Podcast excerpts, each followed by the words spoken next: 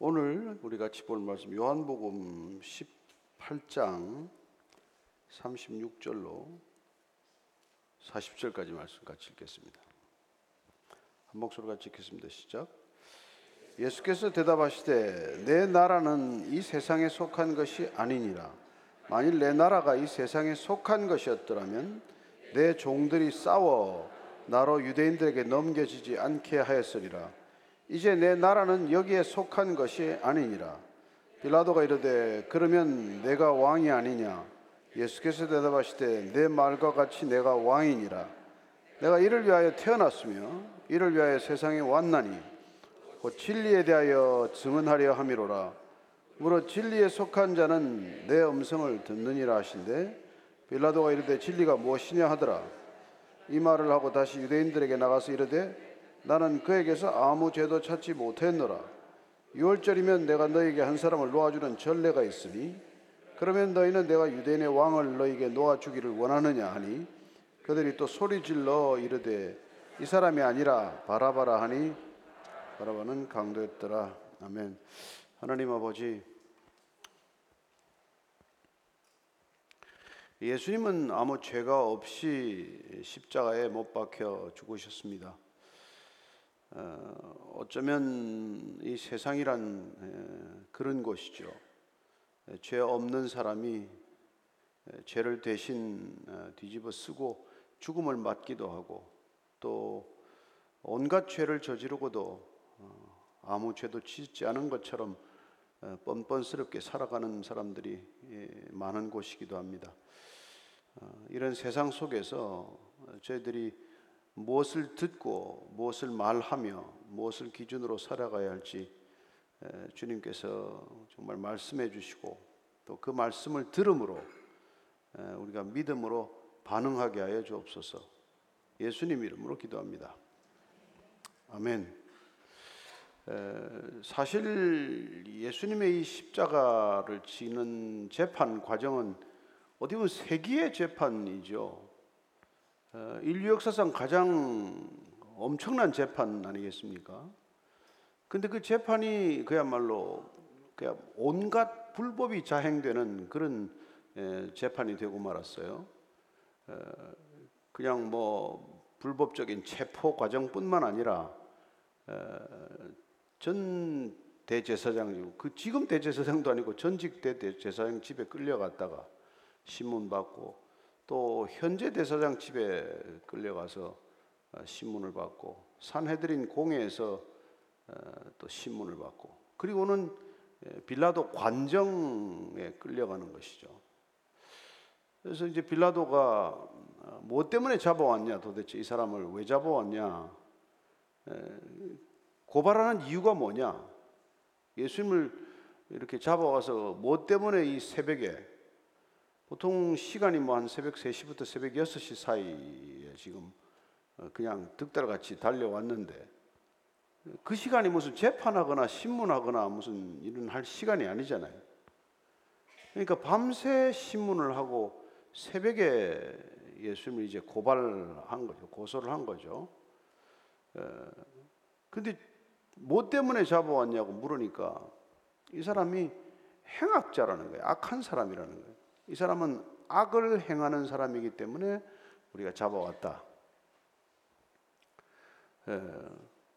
그래서 이제 베드로가 뭐 사실은 가야바 집에 있을 때 예수님을 부인하고 달아났지만 제자들은 뭐 이미 변호해 줄 사람은 아무도 없잖아요.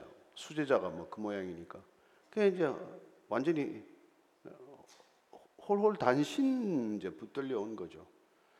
그래서 이제 빌라도하고 이제 1대1로 만난 거 아닙니까? 어쩌면 빌라도와 예수님과의 이 대면이야말로 우리가 이 세상에서 만나기 참 어려운 가장 극단적인 어쩐 대비를 보이는 그런 만남이에요.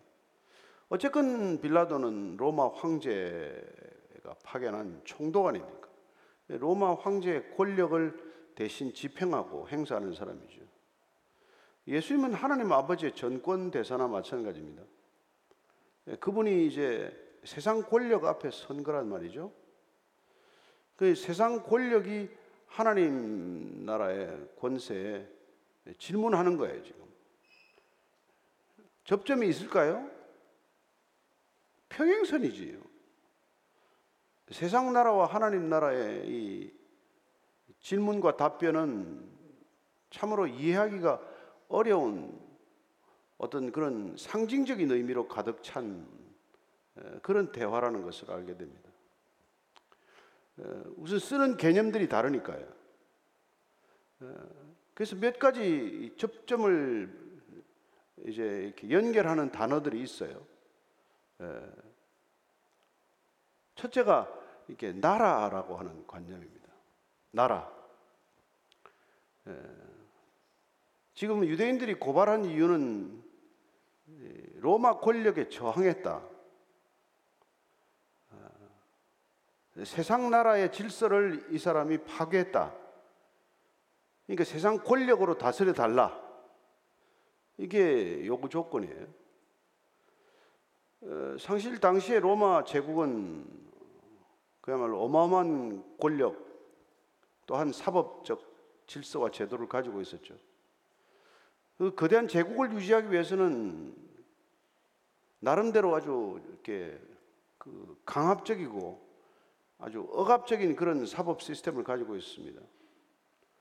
제일 강하게 다스리는 게 뭐겠어요? 황제 권력에 대드는 거죠.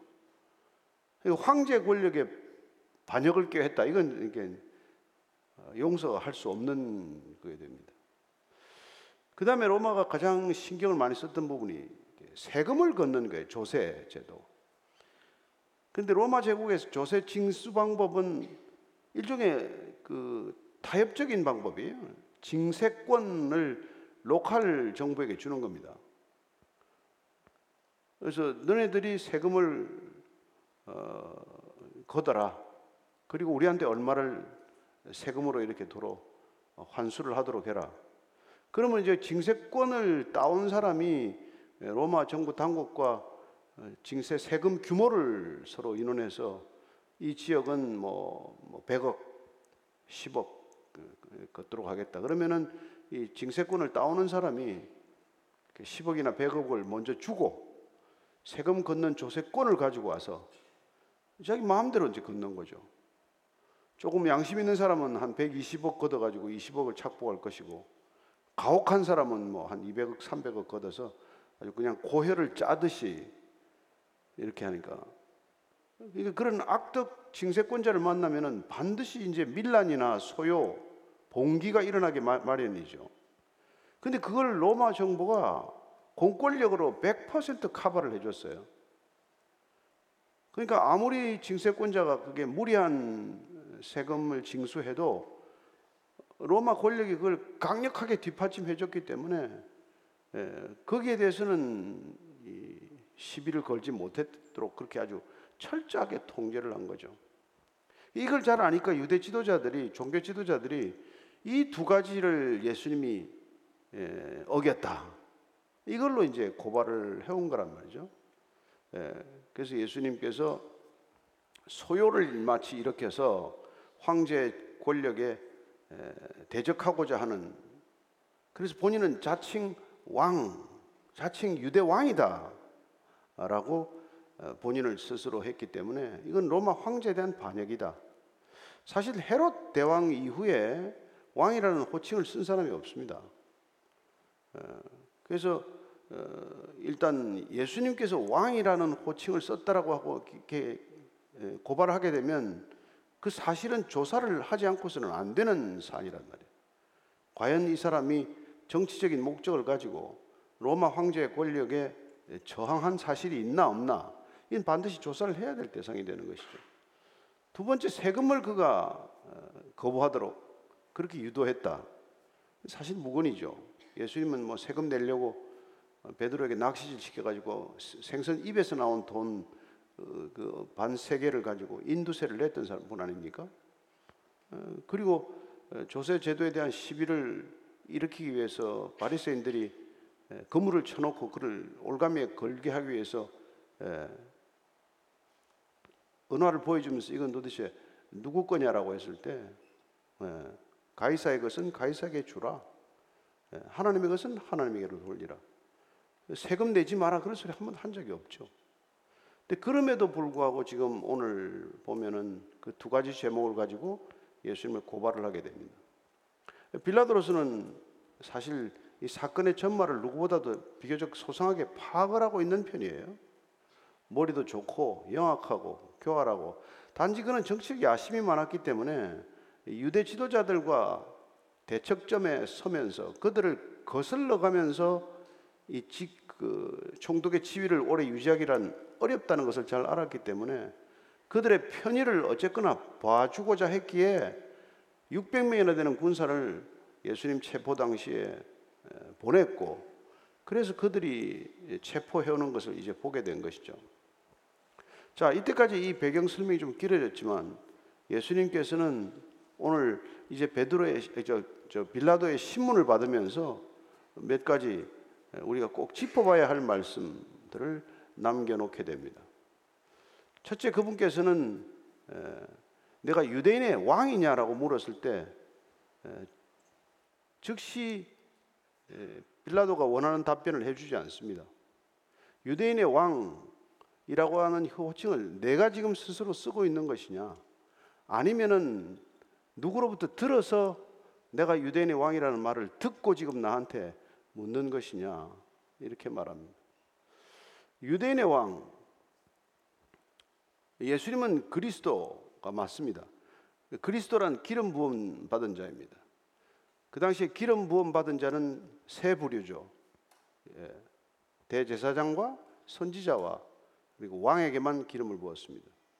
그 기름 부음 받은 자라는 이 크리스토스라고 하는 호칭 자체는 왕이라는 의미가 내포될 수 있죠. 예. 그래서 예수님께서는 지금 내가 나를 왕이라고 부르는 것이냐, 아니면 사람들이 나를 왕이라고 하는 것을 듣고 나에게 묻는 것이냐, 왕권, 국가, 왕의 개념, 이 개념이 지금 서로 엇갈리는 순간 이 개념을 조정하는 작업이 필요해지고 만 것이죠. 예. 권력이 말하는 세상이 말하는 왕, 그 왕은 나라의 삼 요소를 통치하는 존재가 됩니다.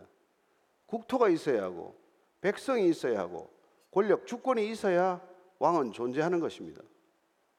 그러나 오늘 빌라도가 아무리 살피고 살펴도 예수님께는 그런 무슨 나라라 하는 개념에서 국토가 있는 것도 아니고 따르는 추종자가 있지만은 뭐 그 백성들과 더불어 정치적 세력을 만든 것도 없고 그리고 또 어떤 의미로 봐도 어떤 시스템이나 조직적으로나 제도적으로 다스리고 있는 흔적은 안 보인단 말이죠. 그래서 그는 바리새인들과 이런 대제사장과 유대 지도자들이 예수님에 대해서 과도한 그야말로 이치에 맞지 않는 이런 죄목을 붙였다는 것잘 알았지만 그러나 이 왕이라고 하는 표현은 짚고 넘어가야 될 부분이기 때문에 유대인의 왕이냐라고 물었는데 예수님께서는 재차 묻자 내가 내가 왕이라고 지금 내가 말했다. 예. 이렇게 직접적으로 표현을 해요.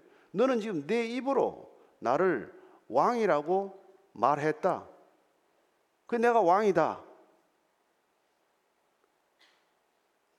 여러분 지금 빌라도에게 왕, 빌라도에게는 가이사밖에는 왕이 없어요.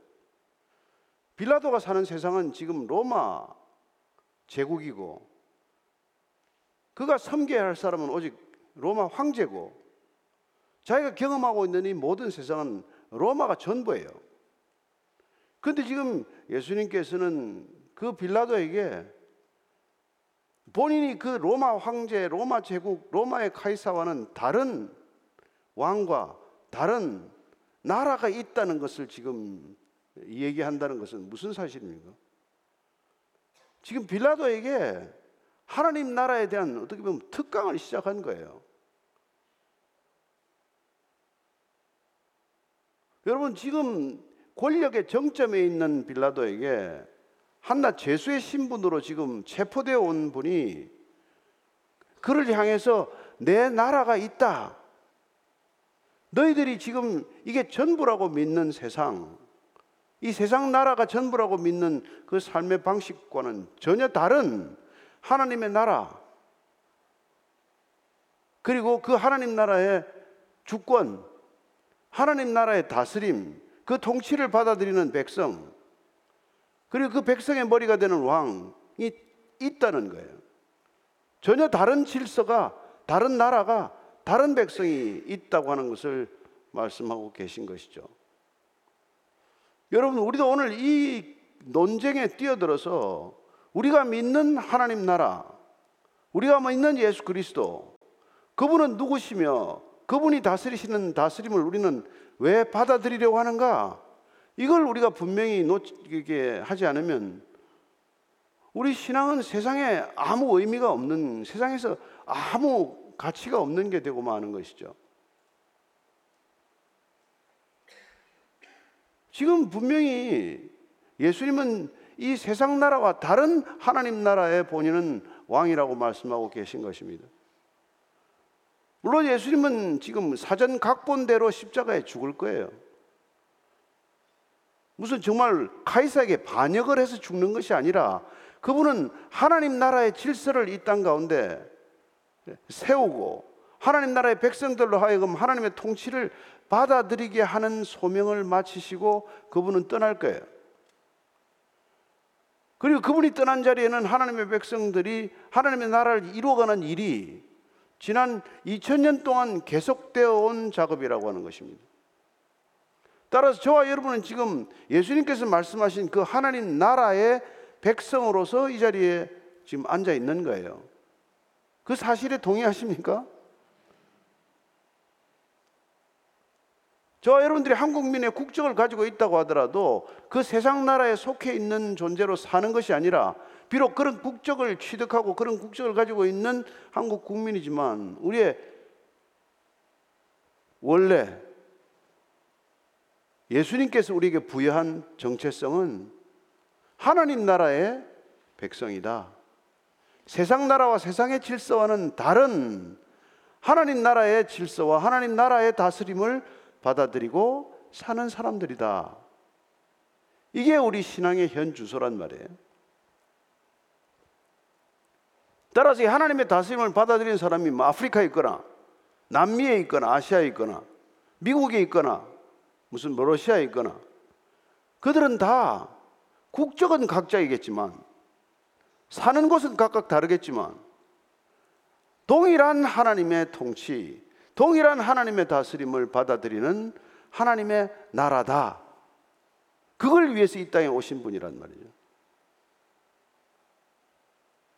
그 나라가, 그 나라의 질서가 이 세상 질서를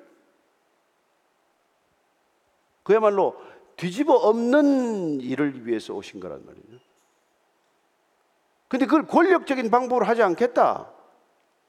세상적인 방법으로 세상의 질서를 바꾸지 않겠다.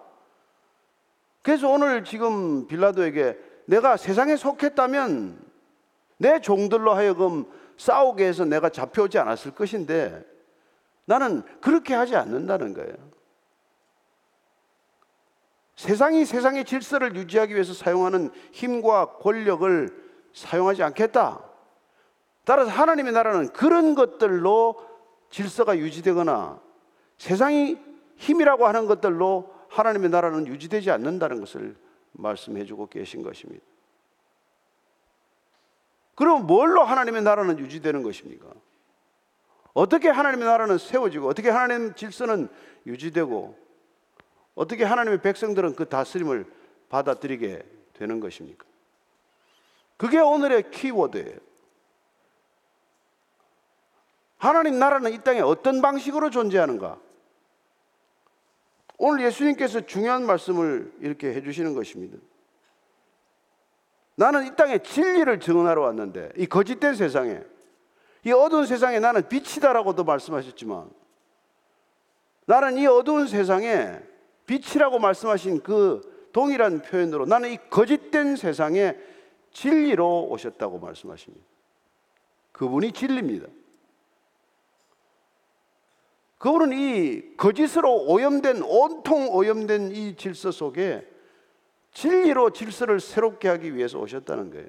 그래서 오늘 이렇게 말하면 나는 진리를 위하여 태어났고 진리를 위하여 세상에 왔나니 진리에 대하여 증언하려 합니다. 이렇게 말씀하시는 것입니다. 여러분들은 지금 진리의 나라에 초청받은 거예요. 진리의 나라에 속한 백성으로 여러분들이 지금 살고 계신 거예요. 따라서 여러분들은 진리를 알아들을 그런 능력이 주어진 사람들이다 이 말입니다. 그래서 오늘 예수님께서는 예, 내 말을 듣는다는 거예요. 내 음성을 듣는다는 거예요. 진리에 속한 자들은 내 음성을 듣느니라. 중요한 말이죠. 여러분이 어디에 속았느냐에 따라서 어떤 말이 들릴 것인가 안 들릴 것인가가 결정이 된단 말이에요. 저는 여러분들이 진리에 속하면 진리의 말씀을 알아들을 수 있다고 믿습니다. 진리에 속하지 않았다면 거짓말은 알아듣겠지만 진리는 안 들리겠죠. 어떤 말이 내 귀에 들리느냐? 여러분 서울역 광장에다가 무슨 뭐 애를 하나 놓고 애가 울기 시작하면은 아무리 멀리 있어도 어머니는 알아듣는다는 거 아닙니까? 내게 속한 음성은 듣는단 말이에요. 그래서 예수님께서는 요한복음 10장 27절 28절 말씀에 이렇게 말씀하고 계십니다. 시작. 내 양은 내 음성을 들으며 나는 그들을 알며 그들은 나를 따르느니라. 내가 그들에게 영생을 주노니 영원히 멸망하지 아니할 것이요 또 그들을 내 손에서 빼앗을 자가 없느니라. 내 양은 내 음성을 듣는다. 진리에 속한 사람은 진리의 음성을 듣는다. 그리고 그들은 나를 알고 나를 따른다. 여러분들은 그 음성을 따라 지금 여기까지 오신 것입니다. 주님께서 들려주시는 그 음성을 듣고 따라온 거란 말이에요. 그럼 안 듣는 사람은 왜 안 듣습니까? 뭐 때문에 안, 안 듣습니까? 진리의 자녀들이 아니라 마귀의 자녀들이라서 그렇다는 거예요. 예? 8장 44절 45절 한번 같이 읽겠습니다. 시작. 너희는 너희 아비 마귀에게서 났으니 너희 아비의 욕심대로 너희도 행하고자 하느니라. 그는 처음부터 살인한 자여 진리가 그 속에 없으므로 진리에 서지 못하고 거짓을 말할 때마다 제 것으로 말하나니 이는 그가 거짓말쟁이요 거짓의 아비가 되었습니다. 처음부터 살인한 자 가인의 후예라는 말이에요. 첫 살인자가 가인 아닙니까? 그리고 가인이 첫 번째 또 거짓말하지 않습니까? 내 동생이 어디 있냐? 내가 동생을 지키는 사람입니까? 여러분 그 살인한 자, 그 거짓을 말한 자의 예, 거기에 태어났다는 거예요. 그래서 말할 때마다 거짓말하고 입만 열면 거짓말하고 거짓말하는 게 너무나 자연스럽고 거짓으로 뼛속 깊이 들어 있어서 여러분 제가 저 뭐 북쪽에서 오신 분들 가끔 만나서 거기는 왜 그렇게 거짓말을 합니까? 거기는 거짓말 안 하면 죽습니다 그래요. 왜 죽는데요? 거짓말을 하면 끝까지 거짓말하면 봐줄 수가 있는데 사실대로 말하면 죽는다는 거예요. 여러분 북쪽에 사는 사람들이 그렇게 살고 있습니다. 아무것도 진실을 말할 수가 없대요.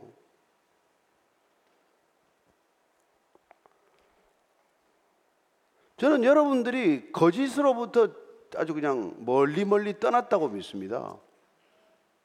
여러분 진리에 여러분이 속했다는 것은 더 이상 거짓에 속할 수가 없는 존재가 되는 거예요. 그러니까 이만한 거짓말도 여러분이 못하게 되는 겁니다. 뭐 바늘 도둑이 소도둑 된다. 작은 거짓말이나 큰 거짓말이나 거짓말은 거짓말이란 말이에요. 그래서 거짓말을 해야 이게 살아날 것 같으면은 그냥 입을 다물면 돼요. 거짓말 안 하면 못 살 것 같으면 그냥 침묵하면 된단 말이에요. 근데 두려움 때문에 거짓말하는 거 아니에요. 두려움 때문에. 어. 그래서 이게 지금 누구 음성을 듣고 사나?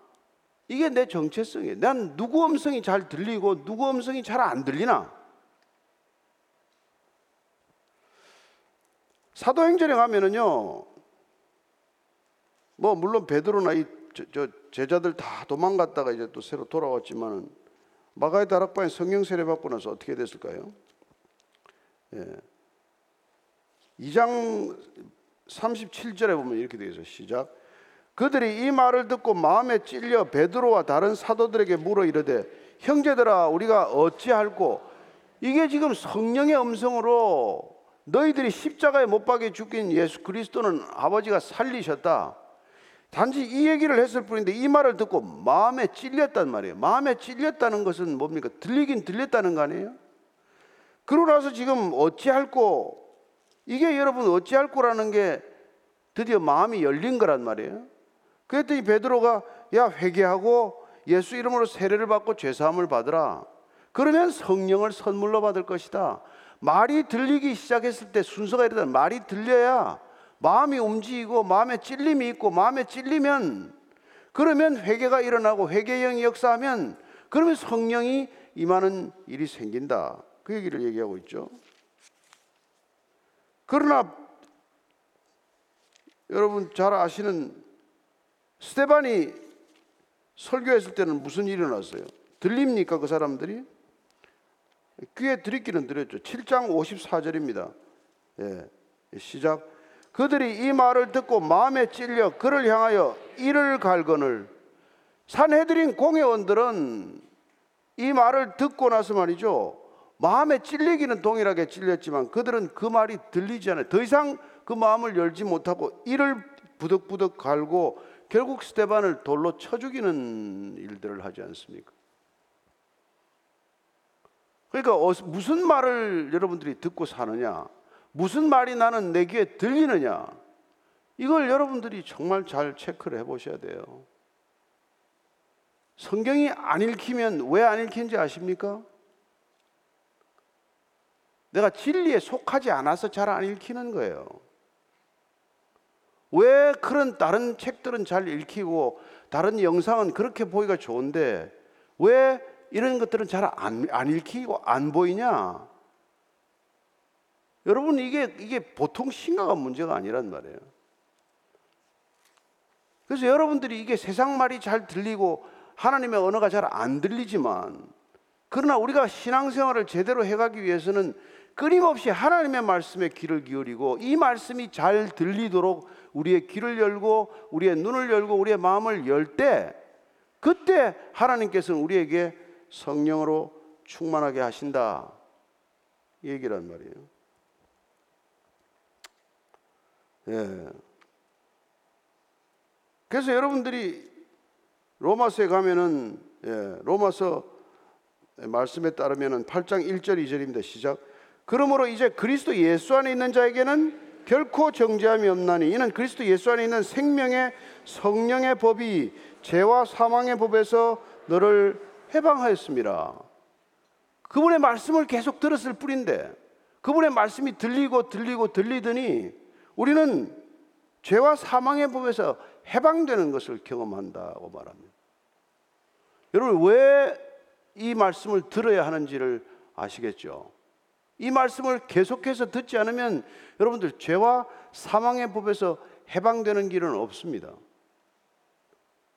그분께서는 빌라도 앞에서 지금 진리를 선포하고 계시고 빌라도는 진리가 들리지 않았기 때문에 진리가 무엇이냐, 무엇을 진리라고 하느냐 라고 묻고 끝내버렸어요.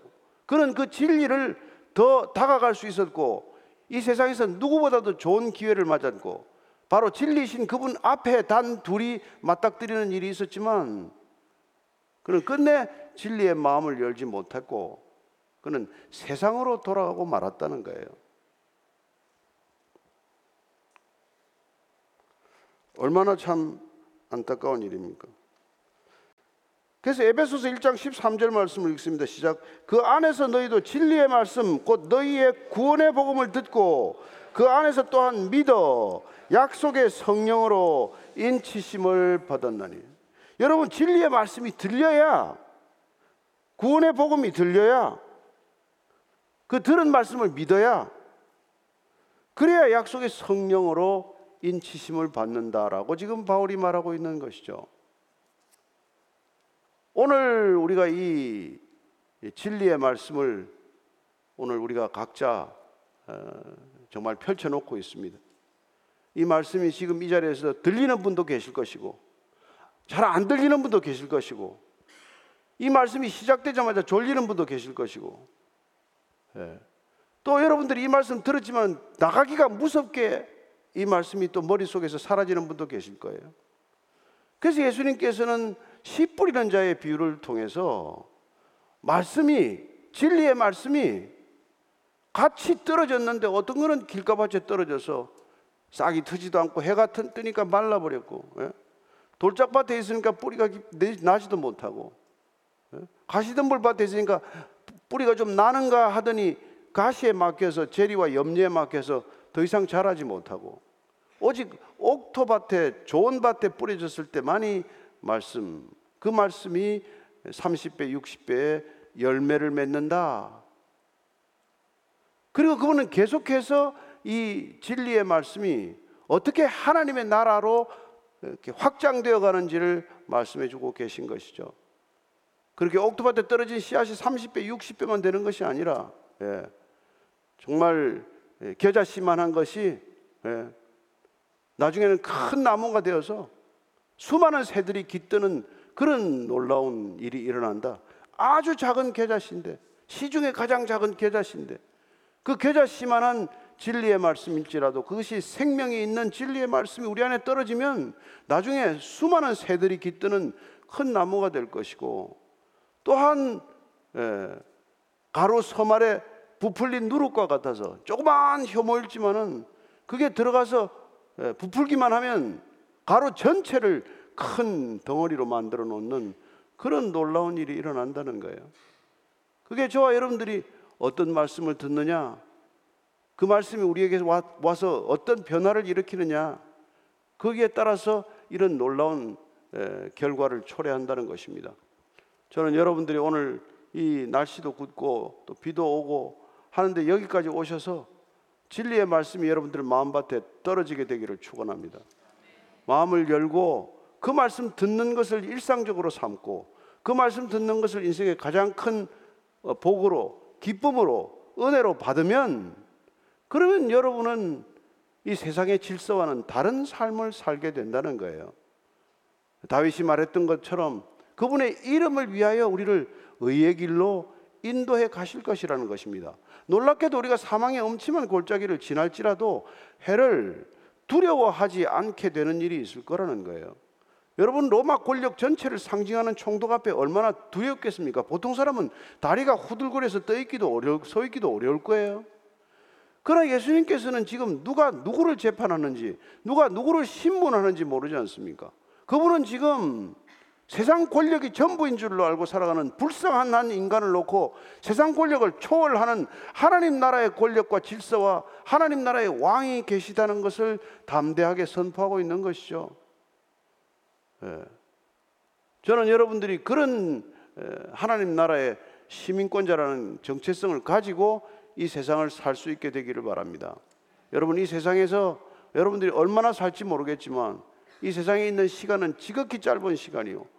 지극히 작은 일들이라는 것을 기억하시고 영원하고 무한하고 크신 하나님 앞에서 일어난 일들이 보이고 들리는 그런 삶을 살 수 있게 되기를 바랍니다. 왜 성경 읽으십니까? 왜 교회 되기를 원하십니까? 여러분, 이 질서에 우리가 함몰되지 않기 위해서예요. 이 세상 질서가 전부가 아니라는 것을 알기 때문에 그런 것입니다. 저는 이 세상 질서보다 더 높은 질서를 여러분들이 살 수 있다고 믿습니다. 하나님 나라의 질서는 여러분 세상의 윤리적 도덕적 기준보다 더 높은 차원이기 때문에 세상은 간음 아니면 뭐 정직하다고 말할 것이고 살인 안 했으면 정직하다고 말할지 모르겠지만 우리는 마음으로 음욕을 품지 않는 그런 정직을 말하고 그런 순결함을 말하고 형제를 바보라고 욕하지 않는 비웃지 않고 조롱하지 않는 그런 차원의 도덕적 성품을 우리는 에, 정말 닦고 갈고 가는 것이죠. 저는 여러분들이 이 세상의 수준을 뛰어넘는 어, 믿음의 사람들이 되기를 바랍니다. 그게 누구의 얘기를 듣느냐? 여러분들이 내 음성을 듣고 있냐 하는 주님의 음성에 네 제가 주님의 음성을 듣습니다. 주님의 음성인 성경을 읽습니다. 성경을 읽을 때 주님의 음성이 들립니다. 그렇게 고백하는 사람들에게 나타나는 놀라운 믿음의 선물이 될 것입니다. 따라서 이 말씀이야말로 여러분들을 하나님 나라의 백성답게 하나님 나라의 시민권자로 살아갈 수 있도록 하는 유일한 양식이라는 것을 믿고 날마다 가까이 하시게 되기를 축원합니다. 네, 같이 기도하겠습니다. 하나님 아버지 정말 귀를 열면 온갖 세상 소리가 귀에 들립니다. 얼마나 많은 메시지가 우리의 귀를 뒤흔드는지 모릅니다. 그러나 세상 소리, 사람의 소리, 사람의 음성을 들으면 들을수록 마음이 편치 않습니다. 들으면 들을수록 내 마음이 불안합니다. 때로면 들으면 들을수록 혼란스럽습니다.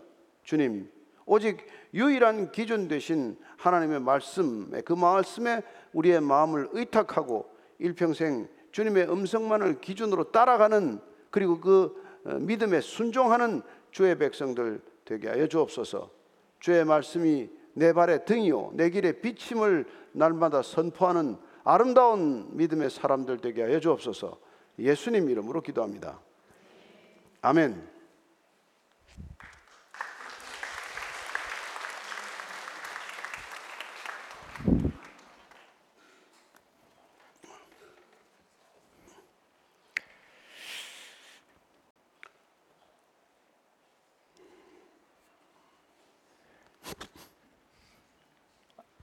너무 힘들 때 기도가 아, 기도 너무 힘들 때 기도에 응답이 없어서 하나님을 떠났던 사람입니다. 어, 최근에 목사님을 알게 되고 다시 신앙을 가지고 싶은데 하나님의 존재에 대한 확신이 없습니다. 이런 상태로 교회에 다시 다녀도 될까요? 에, 아버지가 뭐 잘해줄 때만 우리 아버지인 건 아니지 않습니까? 때로는 출장 가고 안 계셔도 아버지는 아버지고 또 뭐 때로는 좀 서운한 소리를 하셔도 아버지는 아버지인데 음. 저는 아버지를 부르는 그 아빠의 기도는 멈추지 않았으면 좋겠고 우리의 신앙은 어, 내가 되고 안 되고 내가 뭐, 뭐 어떻게 되고 안 되고가 아니라 보이지 않는 하나님을 내 눈앞에 보이는 하나님으로 믿고 살기로 결단한 것을 신앙이라고 말하는 것이죠. 그래서 그리 우리 신앙에 목숨을 거는 겁니다. 음. 안 보이는 하나님을 보이는 하나님으로 믿고 산다는 것은 내 인생 전체를 거는 에, 그런 결단이라는 것이죠. 따라서 신앙은 에, 그런 에, 믿음의 결단이 있을 때 하나님께서 반드시 그 믿음에 응답하신다고 저는 믿습니다. 우리의 하나하나 기도에 다 응답하는 것은 우리의 기도 뭐 기대와 어긋날 수 있겠지만 그 보이지 않는 하나님께서 우리가 믿음으로 일평생 살아낼 때 살아계신 하나님을 우리가 증언할 수 있도록 어, 반드시 믿음 사건 증언할 수 있는 증언의 사건을 허락하신다고 저는 믿습니다. 그래서 안 떠나는 게 유리한 거죠. 안 떠나는 게 유익한 거죠. 예, 뭐 잠시 방학 때 좀 실수는 있지만은 예, 그러나 예, 교적을 파지 않는 게 좋듯 자퇴 안 하는 게 좋듯 저는 학교에 적을 두는 것 이상으로 하나님께 적을 두는 게 온당하다고 믿습니다. 확신이 있을 때에만 교회를 다닌다 이거는 아닌 거죠, 목사님. 그렇죠. 네. 그 제일 위험한 게 내 확신을 믿음으로 생각하고 착각하는 수가 있는데 내 확신은 내 생각과 경험의 소산이고 믿음은 말씀의 소산이에요. 말씀이 내가 너를 진실로 진실 이론이 사망에서 생명으로 옮겼고 심판에 이르지 아니하느니라라는 말씀이 믿어져야 믿음이지. 내가 어느 날은 뭐 조금 좋은 일 하니까 하나님이 나를 좋은 데 데려가실 것 같고 한 한두 달 교회 안 나가고 헌금 좀 안 냈더니 예, 교통사고 나니까 이제 끝난 거구나. 그렇게 생각하는 건 자기 신념이란 말이에요. 자기 생각이고 자기 아이디어예요. 네. 그러니까 여러분들이 생각이 흔들릴 때마다 어, 말씀을 붙드는 것 그게 필요하다는 것이죠. 그러니까 뭐 아무리 우리가 부족한 상황이 많지 않습니까? 얼마나 뭐 살다 보면 부족한 게 많습니까만은 우리가 여호와는 나의 목자시니 내가 부족함이 없습니다라는 말씀을 우리가 기억하고 말씀을 붙들면 에, 부족하다는 현실은 달라지지 않을지 몰라도 부족하게 느끼는 내 마음의 상태는 더 이상 지속되지 않는 거죠. 따라서 그 에, 부족하다는 느낌에서 자유로워지는 것 그걸 우리는 신앙의 능력이라고 말하는 것이죠. 저는 이 하나님에 대한 확신 혹은 하나님을 잘 모르겠습니다 하는 그런 마음을 갖고 있는 분도 교회에 올 수 있다 혹은 와야 한다라고 믿는 이유가 여기 계신 목사님이 처음 교회를 가셨을 때도 아내가 아무래도 이단에 빠진 것 같다고 잠입 취재를 갔다가 어, 내가 이 교회를 파헤치리라 그랬다가 예, 주님께 잡힌 아주 대표적인 사례시기 때문에 그걸 그렇게 즐겁게 얘기를 하지?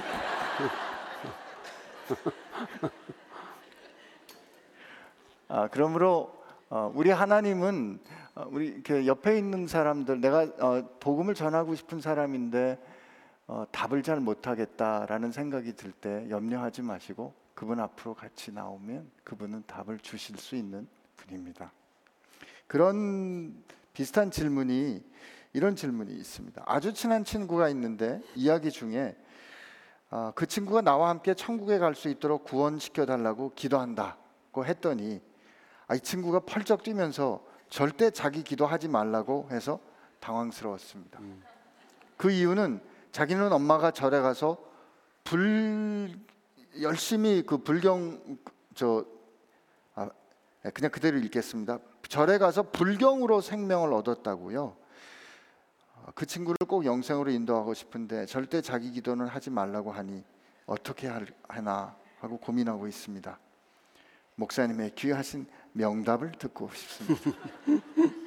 아니 기도라는 걸 하라 그런다고 하고 하지 마라 그런다고 안 하고 하는 거는 아니에요. 저는 이미 이분은 이미 이 친구가 마음에 들어와 있는 거고 이미 정말 하나님의 택함을 받은 자예요.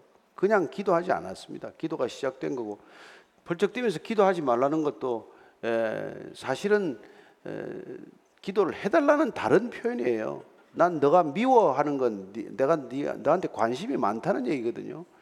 근데 이제 이, 이 친구는 이렇게 계속 기도를 하고 있으면은 이제 두 가지 이제 양다리 걸치가 있겠죠. 절에 가서도 잠깐 뭐 또 또 교회 와서도 이러다고 하겠지만은 저는 이분이 계속 기도하면은 결국은 믿음이 에, 사건으로 경험되는 일을 만나게 돼요. 그래서 그냥 조급해 할 거 없습니다. 그냥 이- 이분을 조금 뭐, 뭐 고문하는 건 아니지만 가다가 툭 치고 그래도 기도하고 있어.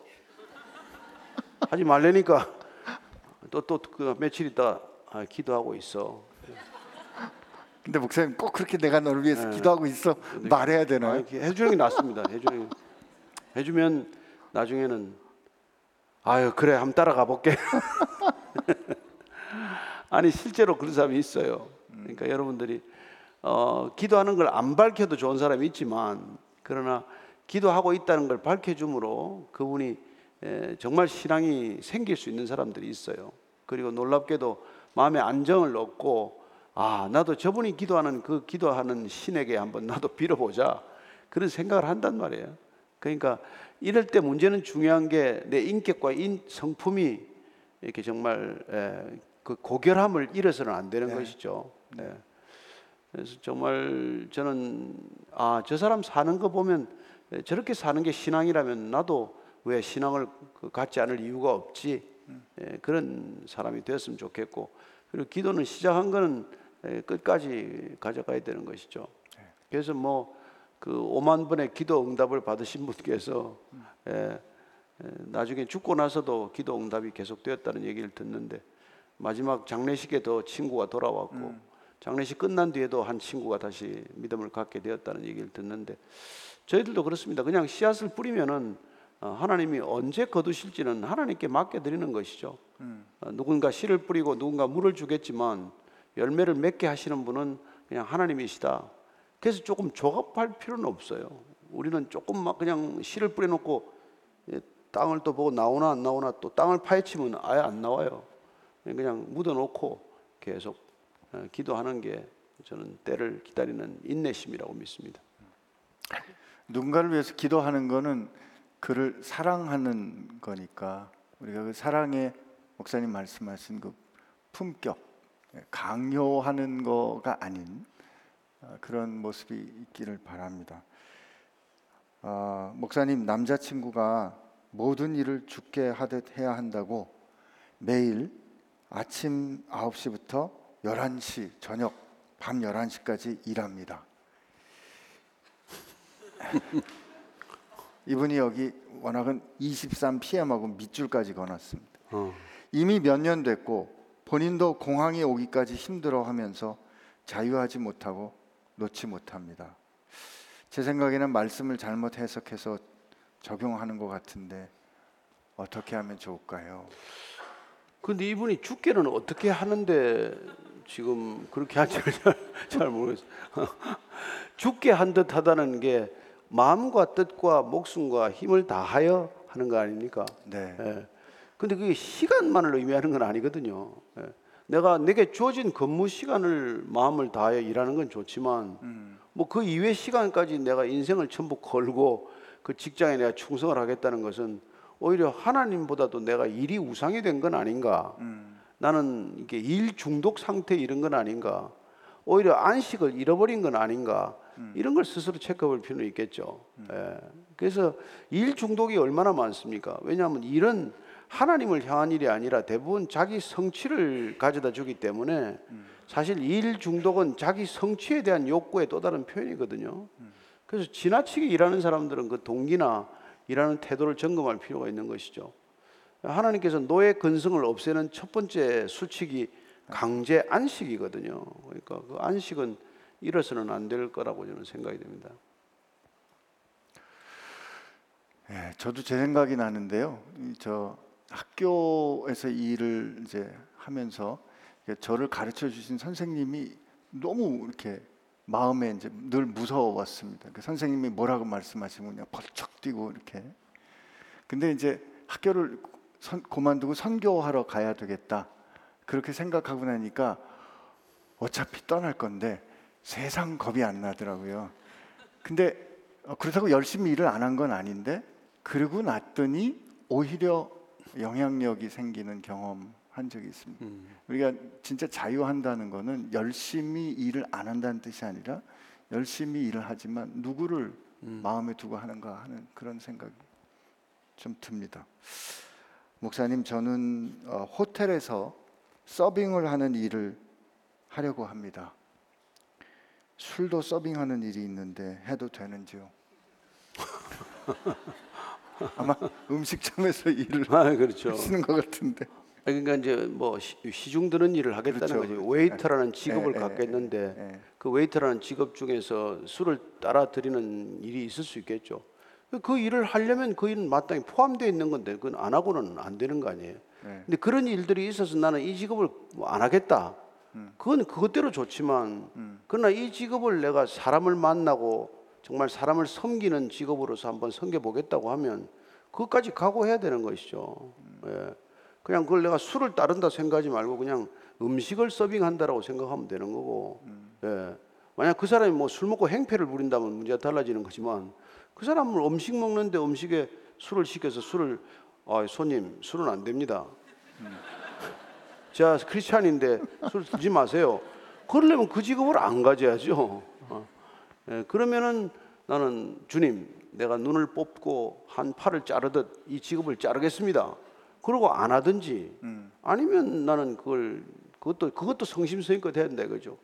와인 따 와인 따를 때 그 피 같은 와인을 흘리지 말고 잘 잘해서 잘 따르고 기분 좋게 서빙해야 되는 거죠. 음. 그리고 와인 공부도 해야 되는 거고. 아, 제 뭐 아는 그 저 아주 어린 친구가 있는데 그 교, 크리스찬이에요. 좋은 크리스찬인데 뭐 와인을 다루는 직업에 종사하니까 뭐 공부를 열심히 하더라고요. 자기 하고 있는 일에 그것도 성실을 다 하는 거죠. 그 적절하게 예. 또 절제도 잘 할수 아, 있게. 예, 제가 이제 그런 질문하면 늘 그렇게 얘기를 해요. 그 나만 장군이 이제 이스라엘의 흙을 가지고 가면서 자기는 진짜 하나님을 섬기겠다고 결심했지만 때 가진 직업이 마지막 가서 내가 어, 왕을 위해서 무릎을 꿇어야 될 때가 있다. 그렇죠. 하나님 이외에는 무릎을 안 꿇기로 했는데 직업상 이 왕에게 무릎을 꿇어야 되는데 괜찮냐? 오케이, 오케이 꿇어라. 이제 그런 건 마찬가지로 어, 저는 여러분들이 바벨론 포로로 끌려가도 그 나라 왕을 위해서 기도하고 거기서 밭을 갈고 거기서 결혼하고 자식 낳고 잘 살아라. 그게 세상을 바꾸는 하나님의 방법이에요. 아니 여러분 저기 저 이방 땅에 붙들려간 이 요셉이 탈출해야죠. 바비용처럼. 예, 그래야 되는 거 아닙니까? 그게 아니란 말이에요. 거기서 또 열심을 다하고 감옥에 가도 또 열심을 다하고 예, 크리스천은 상황을 바꾸는 게 아니에요. 나를 바꾸는 사람이에요. 바뀐 나를 통해서 바뀐 상황을 목격하는 거고 목, 그 증언하는 사람이지 상황을 바꾸는 사람들은 늘 이렇게 자기 자신은 바꾸지 않고 남을 바꾸려다가 항상 부딪히는 사람이 되고 마는 거죠. 물론 뭐 불의에 한가할 일이 있긴 하지만 그러나 근본적으로 그리스도인이란 예, 하나님 앞에서 하듯 하다는 게 그거란 말이죠. 예. 우리는 하나님을 바꿀 수 없는 존재로 경험하기 때문에 하나님이 허락한 상황도 그걸 바꾸려고 하는 게 아니라 내가 바뀜으로써 하나님이 상황을 바꾸어 나가시는 것을 목격하는 사람이다 이 말이죠. 목사님 말씀하신 그 부분을 그 예수님께서 하신 우리에게 주신 먼저 그의 나라와 그 의를. 구하라 그리하면 이 모든 것을 너희에게 더하시리라 네. 하시는 그 말씀의 해석으로 그렇죠. 하나님의 나라라는 것은 여기 있다 저기 있다고 하는 장소적 개념이 아니라 너희 안에 있느니라라고 말씀하잖아요. 우리 안에 있단 말이에요. 우리 안에 하나님의 다스림, 하나님의 통치가 일어나면 우리는 인간과 인간과의 관계에서 갈등을 일으키거나 대적하는 관계가 아니라 화평케 하는 자가 되고 예. 그 인간과의 관계 속에서 하나님이 증언되는 그런 순결한 삶을 산다 이 말이죠. 손해를 볼 때 손해를 보더라도 그는 끊임없이 하나님을 기준으로 살아내므로써 아 저 사람이 하나님 믿는 사람이구나 예. 그런 걸 통해서 그 관계의 변화를 일으키는 사람이다 이 얘기죠. 네 아멘입니다. 아 목사님 저를 위해 늘 기도해 주시는 분이 계십니다. 기도를 해 보시고는 저에게 이런저런 조언을 해 주시는데 때로는 선을 넘는다는 느낌이 뒤에는 많이 듭니다. 왜 하나님은 저에게 하실 말씀을 그분에게 하시는 걸까요? 그분 말씀이 좀 아닌 것 같다가도 그분은 정말 기도도 많이 하시고 성경도 많이 보시는 걸 부정할 수 없어서 뭐라 말을 못 하겠습니다. 아 참 이제 이게 가스라이팅이 되게 이제 이런 식으로 진행이 돼요.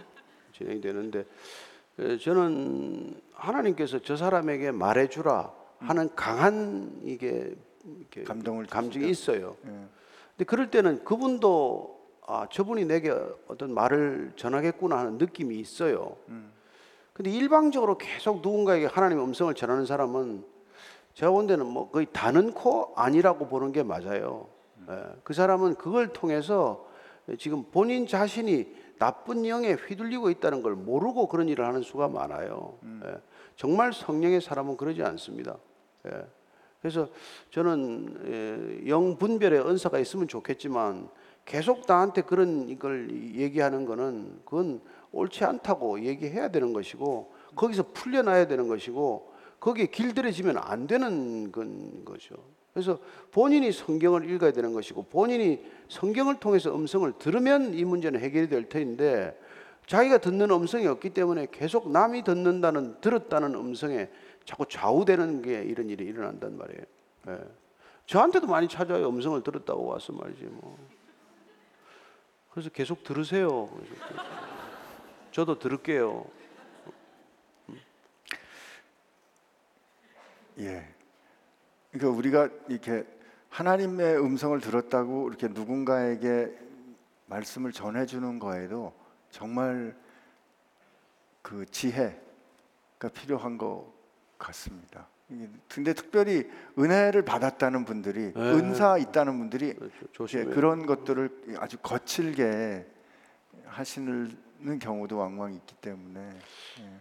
그래서 여러분들이 그런 거에 자꾸 이렇게, 이렇게 영향을 안 받기 위해서 매일 성경을 읽고 계시면 여러분들은 하나님의 말씀을 늘 듣고 있는 거예요.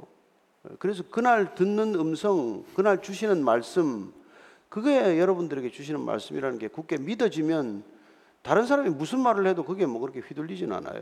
네. 네. 네. 아, 아까 주님은 언제나 대답해 줄 수 있습니다. 데리고 오세요. 그랬더니 이분이 교회 데려왔다가 실망하면 어떡하나 걱정되는데 어떻게 해야 하나요? 아, 다른 분이지만 이제 비슷한 질문이 이어왔습니다. 그럼 걱정 안 될 때 오세요. 걱정되면 안, 안 하기 나아요.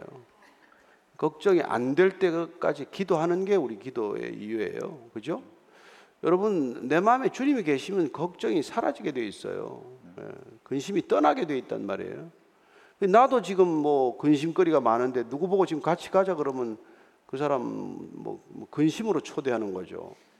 그게 아니고요.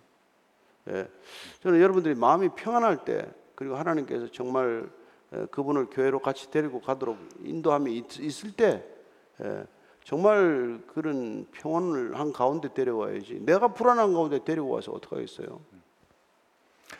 교회 데리고 온다는 것은 우리 교회라는 어떤 그 뭐랄까 단체에 데리고 온다는가 아니라 교회의 머리 되시고 주인 되신 예수님께 데리고 온다라는 뜻 아니겠습니까? 예, 그러니까 우리가 그 분명한 결정이 있어야 하지 않을까 싶습니다. 부모님에 대한 어, 질문입니다. 사실 제가 이거를 전달을 할까 또 말까 고민을 좀 하기도 했어요. 왜냐하면 어, 부모님의 연약한 부분을 이렇게 공개적으로 질문하는 것이 과연 덕이 되나 하는 생각이 들기도 합니다만 그래도 어, 그냥 나누겠습니다. 저희 아버지는 대부분 뵐 때마다 부정적이고 거친 욕설이나 행동을 많이 보이십니다. 성경에도 그런 악한 행동으로 자녀를 닮게 하지 말라는 말씀이 있는 걸로 압니다. 이런 부모님을 뵐 때마다 저도 연약함으로 그런 모습을 닮을까 항상 불안하고 뵐 때마다 정말 힘듭니다. 어떻게 마음을 잡고 부모님을 배워야 할까요? 뭐 아버지가 교회를 뭐 다니시는지 뭐 신앙심이 있는지 없는지 뭐. 네. 모르겠지만은 저는 이런 뭐 폭력적인 아버지나 폭력적인 부모를 갖다가 이렇게 정말 끼안아드리고 뭐 심지어 아버지 사랑합니다. 이 한두 마디로 고친 사람을 뭐 수없이 봤어요. 뭐 사실은 아버지 학교도 그런 것 중에 하나지만 이 그런 난폭해진 사람이나 에, 이렇게 욕설이 많은 사람들은 어, 사실은 인생 전체가 이렇게 피해자예요, 피해자. 그분은 지금 가해자적 입장에서 우리를 대하고 있지만 얼마나 많은 피해가 쌓여서 가해적 습성이 생겼는지 몰라요. 그이 고리를 끊을 수 있는 사람은 이 세상의 사법 시스템도 아니고 이건 정말 그리스도의 사랑밖에 없단 말이죠. 그러니까 이 뭐 그분을 뭐 뒤에서 껴안든 뭐 앞에서 껴안든 하여튼 진짜 껴안아서라도 그분의 분노를 녹이고 그분 안에 있는 증오심을 녹여내는 것밖에는 길이 없어요. 그러니까 그런 말에 우리가 뭐 그렇게 거칠게 대답하거나 하면은 그냥 뭐 맞불이 붙는 거 아니에요. 그러니까 우리의 성령 충만함으로 그분에게 늘 온유한 대답을 해야 되는 것이고 늘 사랑한다는 말씀을 해드려야 되는 거예요. 아버지 정말 화가 나셨겠지만 저는 아버지를 사랑합니다. 그게 안 떨어져서 얘기를 안 해요 보통은. 어떻게 그런 얘기를 하냐 그러는데 그걸 그걸 뚫어내야 이게 다음 단계로 간단 말이에요. 한편은 왜냐면 그런 아버지가 예, 어, 원망스럽기도 하고 예, 그렇죠. 근데 뭐 내 아버지인데. 뭐 어떡하겠어요. 아버지를 다른 방법이 없어요. 그러니까 내가 예수님의 사랑을 받았다면 내가 사랑을 전하는 방법은 그 사랑을 표현하는 길밖에 없어요. 근데 그게 단순한 것 같지만 내가 진심을 담아서 정말 아버지 사랑합니다 하면 내가 눈물이 나올 수도 있고 그 말 한마디에 아버지가 또 이렇게 정말 도, 돌이킬 수도 있고 그런 일이 비일비재하기 때문에 저는 그 아버지가 이제 얼마나 불쌍한 아버지인가가 이게 이렇게 보여야 되는 것이죠. 예, 아버지가 뭐 아무리 폭력적이더라도 아무리 뭐 어, 이렇게 욕설을 하더라도 사랑받지 못했다는 증거기 때문에 그 아버지가 사랑받는 존재로 이렇게 변화시키는 것은 사랑받은 아들이건 사랑받은 형제 아니고서는 불가능한 일이란 말이에요. 어, 목사님께서 말씀해 주시는 과정 가운데 아버지인데 어쩌겠어요 이런 말씀이 저는 이렇게 그 마음에 닿는데요. 사실 어, 거친 말을 하시고 이렇게 어, 이막 그 폭력적이시고 그런 아버지를 볼 때마다 속상하기도 하고 부끄럽기도 하고 내 왜 나는 하필 저런 아버지 밑에서 태어났나 하는 이런 생각이 들 수도 있잖아요. 근데 여러분 그런 생각하실 때 아버지인데 어쩌겠어요라는 말을 저는 걷고 이렇게 생각해 보면 아버 그 아버지가 그런 아버지이신 게 여러분 책임은 아닙니다. 이분 책임은 아닙니다. 내가 아버지 고른 거 아니잖아요. 근데 내가 고른 아버지가 아닌데 그런 아버지에 대해서 내가 부끄러워 할 때가 있고 힘들어 할 때가 있고 그 아버지 바꾸고 싶어 할 때가 있거든요.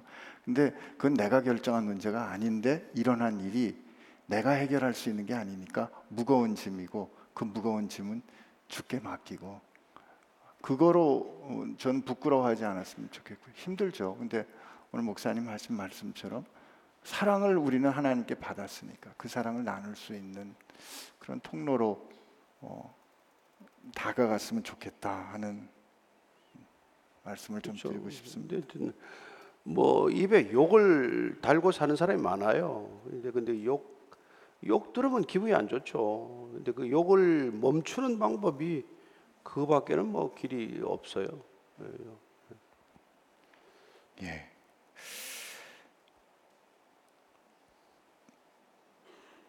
요 말, 요 질문을 끝으로 오늘 어, Q&A 마치겠습니다. 요즘 깨어 있으라는 말을 많이 듣습니다. 어, 육적으로 잠이 많기도 하고요, 영적으로도 잠이 있는 것 같아요. 어떻게 하면 깨어 있을 수 있을까요? 나름 매일 큐티와 기도는 합니다만 신앙의 기복, 변덕, 편차가 심한 편입니다. 근데 뭐 이게 어떤 열정이 살아오는 되살아나는 게 중요하겠죠. 그래서 뭐 사실 우리가 뭐 외국어 배우면 알겠지만 우리가 잘 모르는 언어를 들으면은 계속 졸려요. 그렇잖아요. 관심 없는 주제가 나오면은 다 졸게 돼 있다고요. 그러니까 내가 그 관심에 이렇게 이렇게 커넥트 돼야 그래야 이게 깨어나는 거거든요. 그러니까 내가 아, 내가 호기심이 줄었구나. 내가 열정이 줄었구나.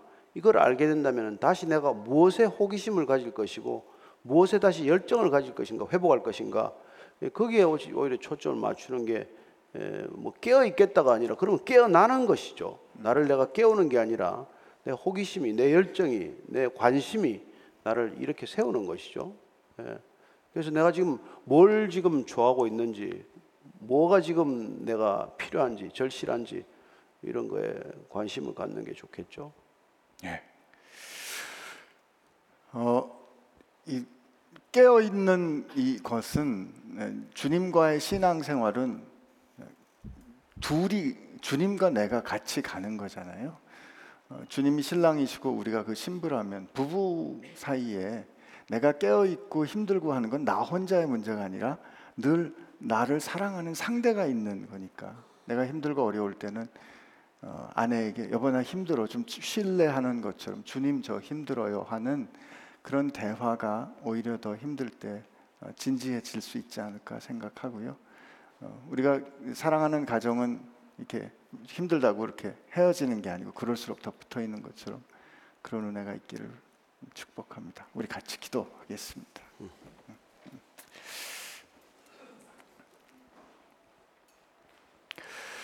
하나님 오늘 진리에 속한 사람은 주님의 음성을 듣는다는 말씀을 들었습니다. 하나님 제가 살아온 저희가 살아온 지난 한 주를 돌이켜 봅니다. 무엇이 중요했고 또 무엇이 우리의 마음을 사로잡았고 어떤 아젠다가 우리를 이끌어 갔는지 어떤 말이 어떤 관심사가 우리의 생각과 마음을 사로잡았는지 주님 앞에 돌이켜 봅니다. 생각하면 주님, 저희는 늘 주님보다 다른 것에 마음을 많이 뺏기며 사는 거 인정합니다. 우리 기준으로 본다면 우리 주님께 혼나고 버림받아도 뭐라고 할 말이 없음에도 불구하고 주님 한 번도 변함없이 우리를 사랑해 주신 거 기억하여서 우리가 돌이켜 날마다 주의 음성을 구하고 우리 상황 속에서 우리를 향하신 하나님의 뜻, 나를 통한 하나님의 통치, 곧 하나님의 나라를 구하는 주의 사랑받는 자녀, 주의 거룩한 신부 되게 하여 주옵소서. 주님 그렇게 되기를 원하고 그렇게 살고 싶사오니 주님을 향한 사랑이 날마다 더욱 풍성해지는 은혜, 영광 누리게 하여 주실 줄로 믿습니다.